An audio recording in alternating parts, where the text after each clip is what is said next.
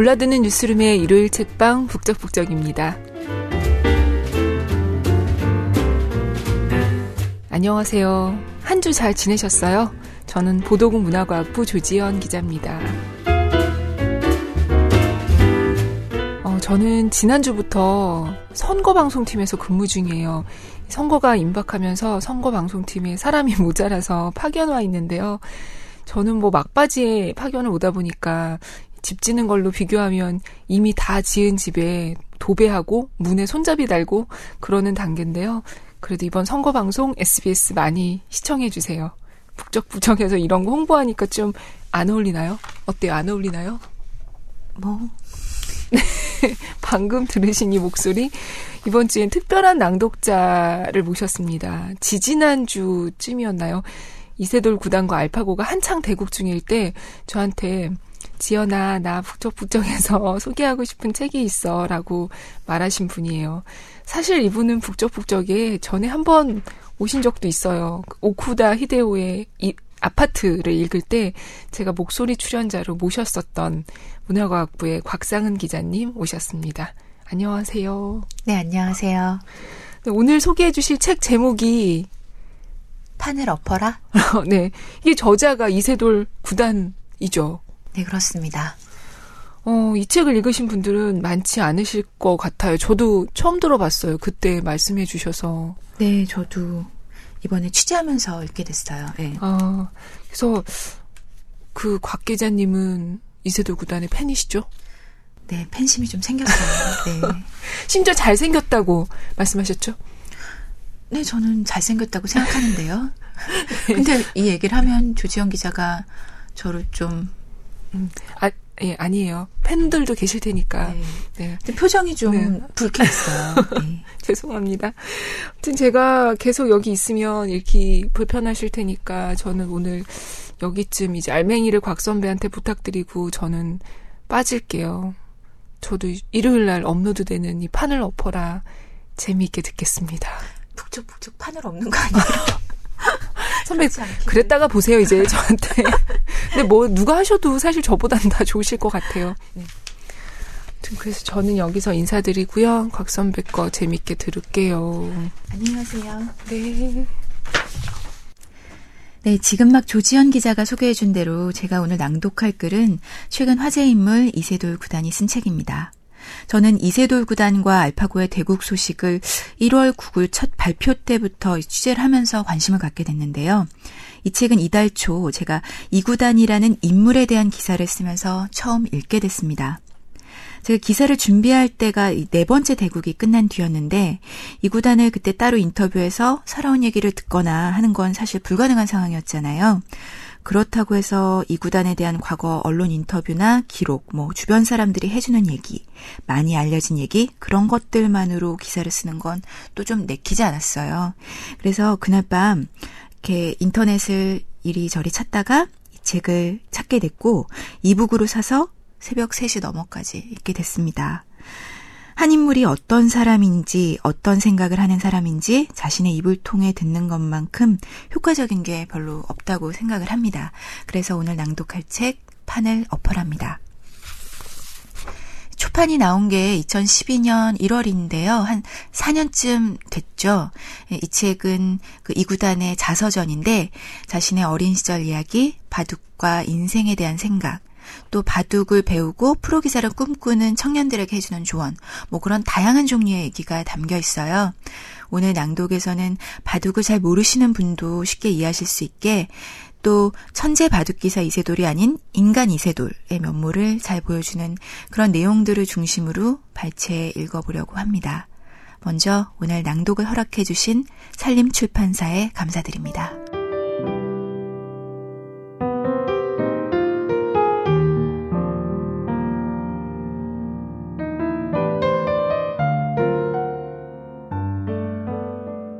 내가 태어나고 자란 곳은 목포에서 서쪽으로 40km쯤 떨어진 전라남도 신안군에 있는 비금도라는 섬이다.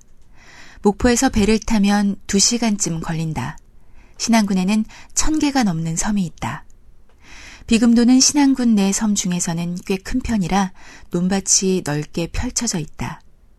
대개 섬 사람들은 을에 배를 타고 바다에 나가 어업을 할 거라고 생각하지만 비금도에는 농업에 종사하는 사람들이 더 많다. 우리 부모님 역시 논밭에서 일생을 보내셨다.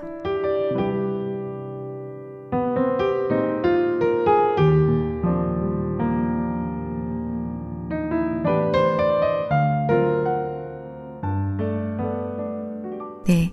서문을 제외한 본문의 첫 단락은 이렇게 시작을 합니다. 어렸을 때 바닷가에서 달리기를 한 얘기, 아버지랑 산에 가서 분재를 캐온 얘기, 뭐 이런 추억들이 이어져서 나오는데요. 저는 가본 적이 없지만 이 비금도라는 섬도 그곳을 막 뛰어다니는 까무잡잡한 얼굴의 꼬마도 마음속에 막 그려지는 것 같았어요. 이 구단은 오남매 막내여서 집에서 귀염도 많이 받았고 아주 개구쟁이였다고 합니다. 바둑을 어떻게 시작하게 됐는지도 이어서 나와 있는데요. 알려져 있다시피 바둑을 무척 좋아하시던 아버지가 오남매 모두에게 바둑을 가르쳤는데 이 전통적으로 책이나 기보를 가지고 그렇게 공부를 한 사람들에 비해서 이 아버지한테 배우면서 좀 더 자유롭고 창의적인 그런 기풍이 나오게 됐다는 얘기가 많죠. 다음은 그 아버지에 대한 이야기 읽어드리겠습니다.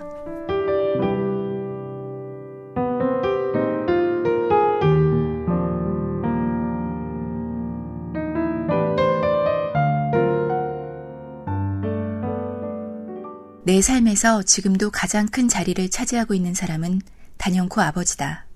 아버지에게 많은 것을 물려받았고 많은 것을 배웠다. 남매 중에서 기질이나 성격 면에서 내가 아버지와 가장 많이 닮기도 했고 한글보다 바둑을 먼저 가르친 스승도 아버지였다. 나중에는 나도 서울에 있는 바둑도장에 들어가 정식으로 배우긴 했지만 나는 이미 비금도에서 나의 바둑 스타일을 완성했고 그것은 모두 아버지의 도움이 있었기에 가능했다. 아버지는 교육대학교 졸업 후 몇 년간 교편을 잡았지만 여러 사정으로 학교를 그만두고 고향으로 내려와 농사를 지었다. 하지만 아버지의 교육자 기질까지 사라진 것은 아니었다. 섬 아이들을 모아놓고 바둑을 가르치기도 했고 비금도 고유의 문화, 독특한 사투리와 억양 등을 연구해 사전을 만들겠다며 농사일로 힘들고 바쁜 와중에도 자료를 수집하고 정리했다. 한동안 방치되다시피 했던 문중의 족보를 말끔하게 정리한 주인공도 아버지였다. 어머니한테는 돈 안 되는 것만 한다고 많이 혼나기도 했다. 어떻게 보면 농부에겐 어울리지 않는 고급 취미를 즐긴 셈인데 그만큼 지적 호기심이 강한 사람이었다. 누가 돈 한 푼 주는 일도 아니고 농사일과 병행하려니 몸도 힘들고 틈틈이 짬을 내서 해야 되는 일이었지만 아버지는 즐겁게 그 일을 했다. 책장에는 다양한 책들이 빼곡히 꽂혀 있었고 아버지는 매일 밤 늦게까지 책을 읽곤 했다. 아버지의 머릿속에는 여러 가지 생각이 함께 존재했다. 다른 일을 하다가도 문득문득 어떤 생각이 떠오르곤 했단다. 어머니 말씀인즉 한창 일하다 맞다 그 말이 있었지 하며 사투리 단어 하나를 생각해내고 불이 나게 집으로 달려가서 적어놔야 직성이 풀렸다고 한다. 비록 비금도 사투리 사전은 완성되지 못했지만 일을 하면서도 머릿속 한구석엔 관심 분야에 대한 생각이 멈추지 않는 기질은 내가 고스란히 물려받은 것 같다. 조선시대였다면 선비나 학자를 했을 아버지가 농사를 지으려니 그 고생이야 말할 것도 없었다. 한여름 뙤약볕 아래 모자도 없이 일하는 통에 여름이면 아버지는 온몸이 새카맣게 탔고 그러다 보니 얼굴에 주름도 참 많았다. 머리도 일찌감치 희끗희끗해져 내가 일곱 살의 어린이대에 출전했을 때는 사람들이 아버지와 나를 할아버지와 손자 사이로 착각할 정도였다. 열심히 일했지만 시골에서 농사를 지어봤자 올릴 수 있는 수입은 뻔했고 자식들이 자랄수록 학비 부담도 더 커졌다. 큰형과 큰누나는 외지에 나가 있으니 학비에 생활비까지 대야 했다. 결국 우리 집안의 논밭은 점점 줄어들었고 살림은 더더욱 버거워졌지만 아버지는 내색 한번 하지 않았다. 그러니 어린 내가 집안 형편이 어떤지 부모님이 얼마나 고생을 많이 했는지 알 리가 없었다. 그냥 우리 집은 부잣집이 아니구나 하는 생각이나 어렴풋이한 게 전부였다. 돌아보면 아버지의 삶에는 편한 날이 하루도 없었던 것 같다. 그렇게 책을 좋아하고 연구하기를 좋아했으니 편한 환경에서 살았다면 더 많은 일, 더 큰 일을 했을 아버지였지만 넉넉지 못한 환경 속에서 당신이 못다 이룬 꿈을 자식들이 이뤄주기를 바랐던 듯하다. 그런 아버지의 마음을 좀더 헤아렸다면 입단 후에 허송세월하지 않았을 텐데. 당신 살아생전에 막내가 타이틀 따는 모습을 보고 싶다던 소원을 들어줬을 텐데. 그 모습을 보여주지 못한 것이 마음에 남아 못내 죄송하다.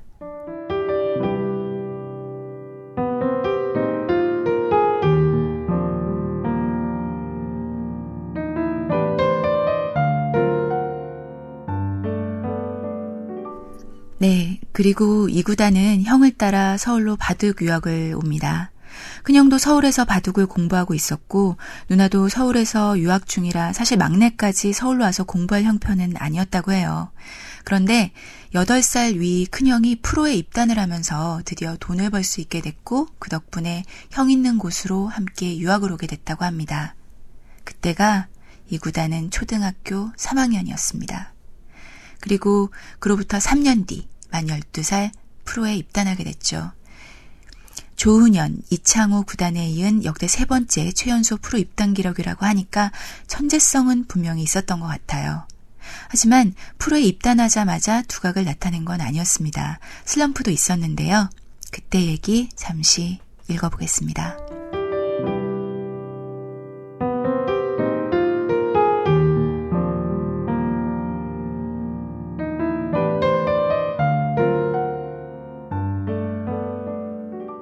큰 형이라도 있었다면 내가 흔들리고 나태해질 때 옆에서 붙잡아주고 챙겨줬겠지만 그럴 사람이 아무도 없었다. 시골에 있는 아버지는 내가 어떻게 지내는지 자세히 알 수 없었고 서울에 있는 누나는 프로바둑 기사가 아니고서야 내 생활을 다 이해하기는 어려웠다. 한마디로 무주공산 상태였다. 입단 전에는 도장에서 나를 자유롭게 풀어줬어도 자기 주도적으로 열심히 공부했지만 입단 후에는 오히려 놀았다. 오락실도 다니고 만화방도 다니면서 허송세월을 보냈다. 가족과 떨어져 객지 생활을 하는 13살짜리 꼬마가 자기 관리를 철저하게 한다는 것도 어쩌면 어불성설인지 모르겠다. 프로가 되기 전보다 프로가 된 후에 더 열심히 공부해야 했지만 나는 바뀐 지위와 환경에 쉽게 적응하지 못했다. 14살, 15살, 16살. 나의 10대 중반은 그렇게 정체된 채 흘러갔다. 지금 생각하면 너무나 아쉽고 후회가 되는 시기였다. 그 시기에 몸 상태도 나빠졌다. 스트레스성이었다. 프로로 입단한 후 버팀목이었던 큰형도 없고 생활 환경도 바뀌고 내 지위도 바뀌니 스트레스가 이만저만이 아니었다. 시합도 계속해야 했으니 중압감도 컸다. 거의 실어증 수준으로 일주일 정도는 아예 말을 하지 못할 정도였다. 시간이 지나면서 다시 말문이 트이고 차차 상태가 나아지긴 했지만 완전히 정상으로 돌아오지는 못했다. 그때 이후로 말을 많이 하기가 힘들어졌다. 지금도 말을 많이 하다 보면 힘에 붙이는 느낌이 든다.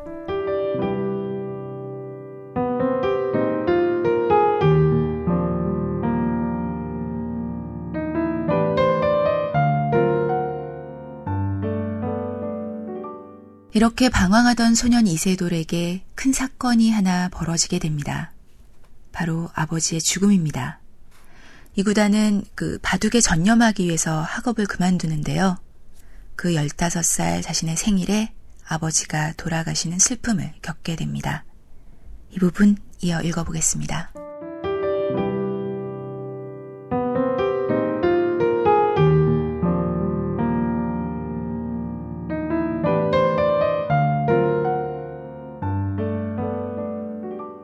학교를 자퇴한 그해 아버지가 돌아가셨다. 너무나 충격적이었고 슬픔을 가눌 수가 없었다. 교사의 꿈을 자식들 가르치는 걸로 대신했던 아버지였다. 아버지는 우리 막둥이 타이틀 하나 따는 거 보고 가자고 입버릇처럼 말씀했다. 하지만 좋은 모습도 못 보고 눈을 감았으니 편안히 보내드리지 못한 것 같아 죄송스러웠다. 타이틀까지는 아니더라도 최선을 다하고 좋은 성적을 거둬 아버지를 기쁘게 해드려야 했는데 나의 가슴은 더욱 후회로 사무쳤다. 아버지가 돌아가셨을 때는 너무 힘들었다. 나는 세상에서 제일 존경하는 사람이 누구냐는 질문을 받을 때마다 주저없이 아버지를 꼽았다. 내 첫 바둑 스승이었고 바둑만이 아니라 내 인생에서 가장 많은 영향을 끼친 분이었다. 특히 대쪽 같은 성품은 정말로 닮고 싶었다. 누구나 부모님이 돌아가시면 충격이 이루 말할 수 없겠지만 아버지가 돌아가신 충격의 여파는 예상보다 더 컸다. 한동안 충격에서 헤어나오지 못해 성적이 좋지 않았다. 충격이 어느 정도 가신 1999년부터는 바둑이 나아졌다. 성적이 아주 특별하진 않았지만 바둑이 깔끔해지고 내가 생각해도 실력이 나아졌다는 것을 알 수 있었다. 2000년부터는 서서히 성적을 내기 시작했다. 아버지가 돌아가시고 난 후 나의 마음가짐은 확실히 달라졌다. 바둑을 둘 때는 언제든 최선을 다했었다. 하지만 반드시 이겨야겠다는 도끼는 부족했었다.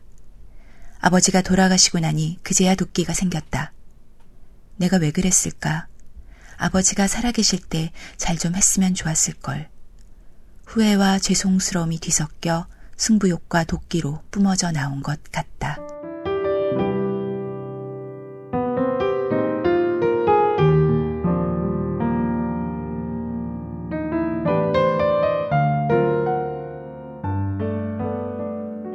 네, 부모님을 잃게 되고 부모님이 돌아가신 후에 후회를 하게 되는 거는 사실 어렸을 때 부모님이 돌아가신 분이나 나이 들어서 부모님을 떠나보낸 분들이나 비슷한 것 같아요.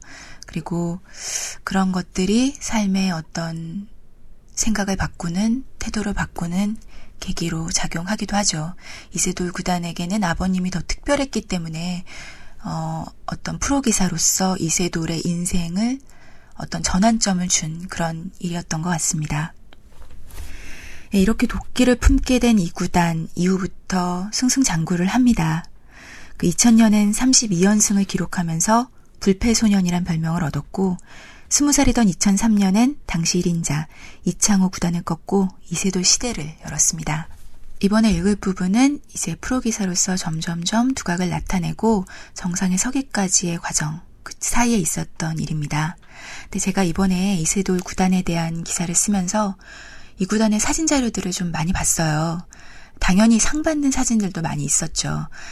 대부분 이제 밝게 웃는 사진, 또 점잖게 옅은 미소를 띤 사진들이었는데 되게 유독 다른 사진이 하나 있었습니다.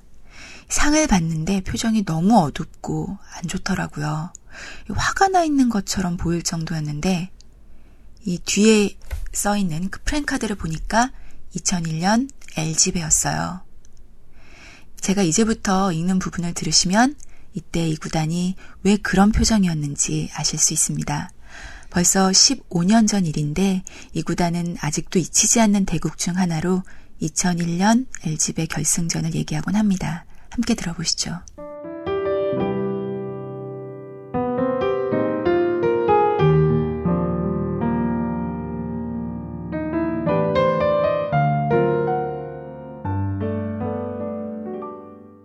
2000년부터는 기세가 하늘을 찌를 듯 하더니 2001년 초에는 드디어 세계기전 결승전까지 진출했다. LG배 세계기왕전 결승에서 이창호 구단을 만났다. 오전 3선승제에서 두 판을 먼저 따냈다. 그리고 제3국, 이제 이 한 판만 이기면 세계기전 우승이 내 차지가 되는 순간이었다. 세 번째 대국에서도 내 기세가 워낙 좋았다. 다들 내가 이창호 구단과 상대하면 바짝 얼거나 위축될 거라고 예상했지만 그러지 않았다. 그만큼 자신감이 충만했던 시절이었다. 누구와 대결해도 질 것 같지 않았다. 기세도 무서운 상승세였고 스무 살도 되지 않았던 나이라 겁도 없었다. 바둑이 내가 유리한 국면으로 흐르자 타이틀이 눈앞에 어른거렸다. 생애 첫 세계대회 우승. 그것도 당대 최고로 인정받는 거대한 산 같은 이창호 구단을 상대로 이기는 것 아닌가. 지금 생각해보면 당시 뭔가에 홀렸던 것 같다. 그때부터 정신이 흐릿해지더니 집중력이 완전히 무너져 버렸다. 나 자신이 아닌 듯 했다. 결국 기세가 흐트러지고 역전패를 당했다. 그 한 판이 치명타였다. 엄청나게 좋은 기세였는데 세계 기전을 차지할 문턱에서 애먼 짓을 하는 바람에 기세가 이창호 구단 쪽으로 확 넘어갔다. 결국 내리 세 판을 내주고 준우승에 머물렀다. 대국에서 진 그날 밤 처음으로 울었다. 정말 많이 울었다. 2대 0으로 앞서고 있던 상황에서 아무리 생각해도 지기 힘든 바둑이었는데 왜 졌을까? 나 자신이 너무나 바보 같았다. 그 바람에 하늘 높은 줄 모르고 솟던 기세가 꺾였다. 내 인생에서 가장 아쉬운 대국이었다. 이제 절대 그런 일은 없을 것이며 아마도 바둑에서 그런 경험은 두 번 다시 겪지 않을 것이다. 이창호 구단에게 역전패를 당한 여파는 한동안 이어졌다. 2001년 성적은 나쁜 정도는 아니었지만 뚜렷하게 성과를 거둔 것도 없고 왕성했던 기세도 한풀 꺾였다. 그러다 2002년에는 분발하기 시작했고 후지스베에서 생애 처음으로 세계기전 우승을 차지했다. 이후 성적이 가파르게 오르면서 승승장구했다. 그리고 2003년 LG배 결승전에서 다시 이창호 구단과 마주 앉았다. 복수전을 할 기회라는 생각이 앞섰다. 역전패 아쉬움을 또다시 겪을 수 없어서 심기일전한 결과 이번에는 3대1로 승리했다.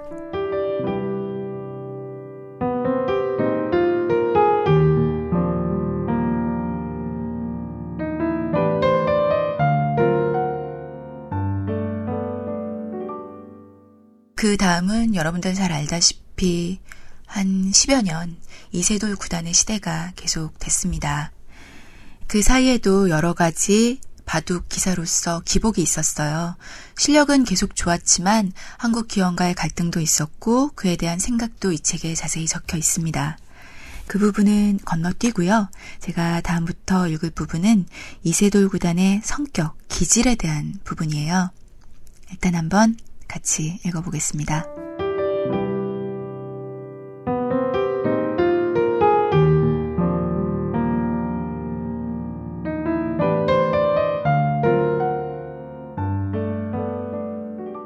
내가 아버지에게 물려받은 기질 가운데에는 낙천성도 있었다. 아버지는 농사일에 자식들 뒷바라지까지 하느라 힘들었지만 낙천적인 마음을 잃지 않았고 하소연 한번한 적이 없었다. 가지고 있던 땅을 내다 팔고 빚까지 져야 했으면서도 자식들을 믿고 원하는 공부를 할 수 있도록 지원했다. 내가 서울로 올라가서 바둑 공부를 시작할 때 아버지는 두고 보라고 우리 막둥이가 이창호보다 더 성공할 거니까 하고 큰 소리를 쳤다. 뭘 믿고 그렇게 주위 사람들에게 큰 소리를 쳤는지 모르겠다. 코올리기에 불과한 어린아들을 객지로 떠나보내면서 속으로는 걱정이 많았을 텐데 겉으로는 앞날을 낙관했다. 비금도에서 보낸 어린 시절, 도장 생활 시절, 그리고 입단 후 몇 년 동안을 놓고 본다면 경제적으로는 암울하고 어려운 시기였다. 입단은 했지만 당장 거처가 마땅치 않아서 도장 생활을 더 하기도 했고 누나의 하숙방에 얹혀 살기도 했다. 프로바둑의 세계에 적응하는 것도 쉽지 않았지만 생활도 안정되지 못했으니 입단 초기 성적이 지지부진한 것은 당연하지 않았나 싶다. 1997년에야 큰 누나, 둘째 누나와 함께 살게 됐다. 집은 볕도 잘 들지 않는 반지하 단칸방이었다. 이런 곳에 새남매가 함께 살려니 힘들고 불편했다. 하지만 비좁은 반지하로 이사를 갈 때 나는 뛸 듯이 기뻤다. 공동생활을 하던 기숙사에서 벗어나 나만의 공간이 생긴 느낌이었다. 우중충한 반지하 방에 들어가 나는 팔짝팔짝 뛰어다녔다. 누나들은 내 모습을 보고 놀라더니 흐뭇하게 웃었다. 방값이 싼 곳을 찾다 보니 위치도 좋을 리가 없었다. 집 근처엔 편의시설이라고 할 만한 게 거의 없었다. 동네마다 있던 오락실조차도 눈에 띄지 않았다. 그러던 어느 날 동네를 돌아다니다가 운 좋게 작은 오락실 하나를 발견했다. 나는 날아가듯 방으로 뛰어들어가 누나를 붙들고 오락실을 찾아냈다고 자랑했다.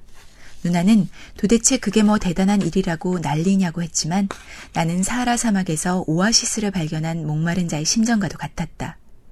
두 달 뒤에는 컴퓨터도 한 대 들여놓았다. 그때도 기쁨은 이루 말할 수가 없었다. 돌아보면 참 별것도 아닌 일에 감동하고 기뻐했던 것 같다. 그래도 사소한 일에 즐거워하고 기쁨을 발견하는 낙천성이 없었다면 그 어려운 시기를 어떻게 이겨냈을까? 어리고 철이 없는 것도 다행인 시기였다. 만일 그때 내가 10대 후반이었다면 어땠을까?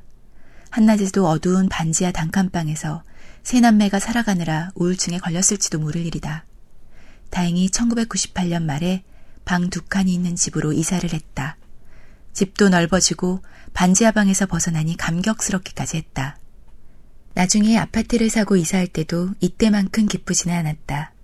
반지하 단칸방으로 시작해서 아파트로 옮겨가기까지의 시기는 내 생에서 가장 힘들었지만 가장 행복한 시간이었다.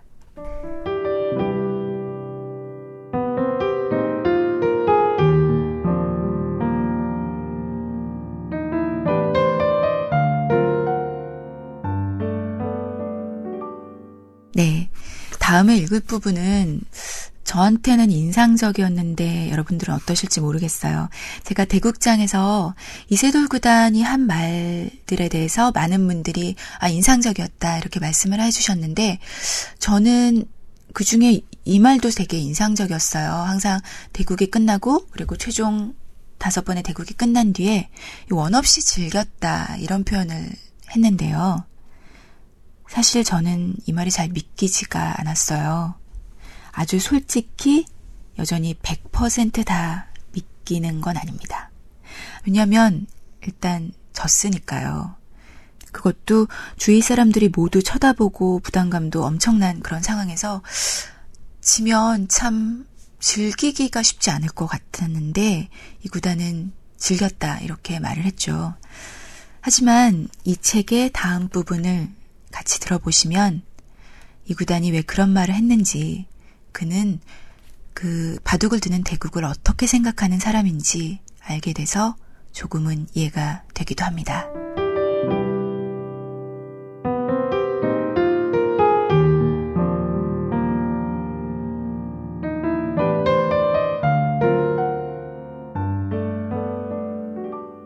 어린 시절에는 바둑 한 판을 크게 부담감을 갖고 둔 적이 거의 없었다.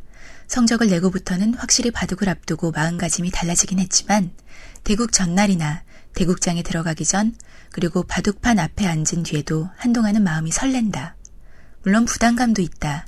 하지만 전체적인 기분은 부담이라고만 하기에는 정말 묘하다.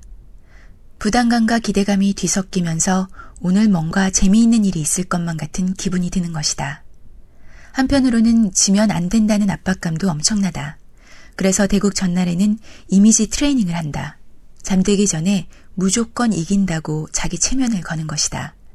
다음날 일어나면 오늘은 정말 이길 것 같은 자신감이 꽉 차 있다. 중요한 대국을 앞두고는 잠을 잘 자지 못한다. 비단 바둑이 아니더라도 내일 아주 중요한 일을 두고 있다면 누구든 평소처럼 잠을 잘 자기는 힘들 것이다. 그렇다고 잠을 설치거나 컨디션을 망치는 정도까진 아니고 평소보다 수면 시간이 두세 시간 짧아지는 정도다. 중요한 대국마다 잠을 설쳐서 컨디션을 망쳤다면 지금까지와 같은 성적은 턱도 없었을 것이다. 집을 나설 때도 평소와 별반 다를 게 없다. 중요한 대국이라고 해서 다른 때보다 더 표정이 굳어 있다거나 심각할 것도 없다. 누가 보면 그냥 회사 출근하는 모습쯤으로 보일 풍경이다. 아내도 중요한 대국이라고 해서 특별한 말을 건네지는 않는다. 속으로는 많이 긴장하는 것 같지만 적어도 겉으로는 별 내색을 하지 않는다. 컨디션 조절을 위해 딱히 하는 건 없다. 사실 컨디션 조절이란 말 자체가 애매하다. 도대체 어떻게 해야 컨디션 조절을 한다는 건지 아직까지도 잘 모르겠다. 징크스라고 할 것도 없다. 다만 해산물 종류는 잘 안 먹는다. 징크스라기보다는 잘못 먹으면 탈이 나기 쉬운 음식을 피하는 의미에서다. 섬에서 나고 자란 섬소년이라 평소에는 해산물을 무척 좋아하는 편이지만 대국 전후에는 해산물 중에서도 특히 나름식은 피하는 편이다. 아마 중요한 일을 앞둔 사람들도 그 정도는 생각해야 하지 않을까 싶다. 아마 사람들이 내 겉모습이나 행동만 봐서는 뭐야, 큰 대국을 앞두고 있는데 저렇게 무심해? 하고 생각할 수도 있겠지만 그건 어디까지나 겉모습일 뿐이다. 내 안에는 기묘함과 설렘이 꽉 차 있다.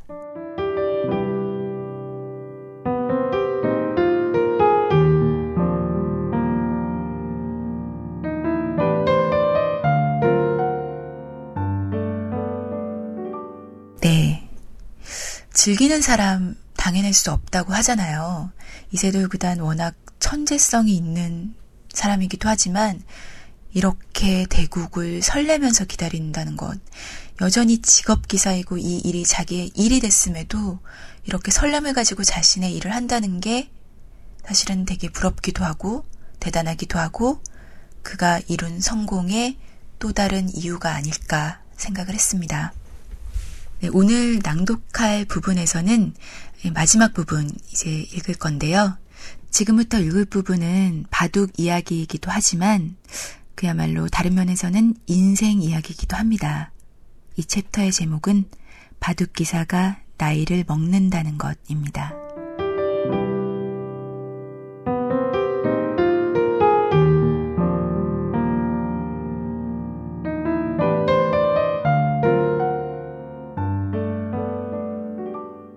나이가 어렸을 때와 나이가 들었을 때는 각각 장단점이 있다. 두각을 나타내는 프로 기사들은 보통 10대 초중반의 프로에 입단한다. 하지만 몇 년 정도는 별 성적을 못 내다가 빠르면 10대 후반, 조금 늦으면 20대 초반부터 성적을 낸다. 경험이 부족하고 실력이 약한 것도 이유겠지만 실력을 제외하고도 약점이 많다. 어렸을 때는 창의력과 상상력이 무한하다. 아이들은 자신이 상상하는 것을 마치 실제처럼 느끼기까지 한다고 얘기한다. 그러니 어른들이 마치 생각하지 못하는 기발한 수를 많이 둔다. 이런 점은 어린 기사들의 장점이다. 하지만 그럼에도 성적을 못 내는 데에는 그럴 만한 이유가 있다. 일단 안정적이지 못하고 흔들리기가 쉽다. 그리고 대부분 자기가 좋아하는 스타일의 바둑이 아니면 심리전에도 쉽게 말려들어 패배한다. 바둑을 이기고 성적을 내기에는 아직 단점이 더 크게 작용하는 것이다. 나이가 들수록 어렸을 때 가졌던 무궁무진한 상상력은 줄어들 수밖에 없다. 그래서 장점도 사라지지만 안정감이 떨어지고 쉽게 흔들리는 단점이 줄어든다. 이렇게 나이가 들어가면서 플러스 되는 점도 생기고 마이너스가 되는 점도 생기는데 둘의 합이 계속 플러스가 되다 보면 성적으로 나타나게 된다. 20대 초반까지는 이 합이 플러스로 상승 곡선을 그리는 폭이 크다. 내 나이까지 정도에서도 이 합은 좀 더 플러스에 가까운 듯하다. 어쩔 수 없이 어렸을 때의 장점이 사라져가지만 그보다는 단점이 줄어드는 게 더 큰 상태를 발전이라고 할 수 있을 듯하다. 하지만 결국 나이가 들면 이제 사라질 단점도 거의 다 사라지고 장점이 줄어들 일만 남는다. 상상력은 물론이고 집중력도 떨어지기 시작한다. 아무리 집중하려고 노력해도 20대가 집중하고 생각하는 30분과 40대의 30분은 그 효율이 다를 수밖에 없다. 누구도 세월이 가는 걸 붙잡을 수는 없다. 그 하강 곡선이 느릿느릿 완만해지도록 최대한 노력하는 수밖에.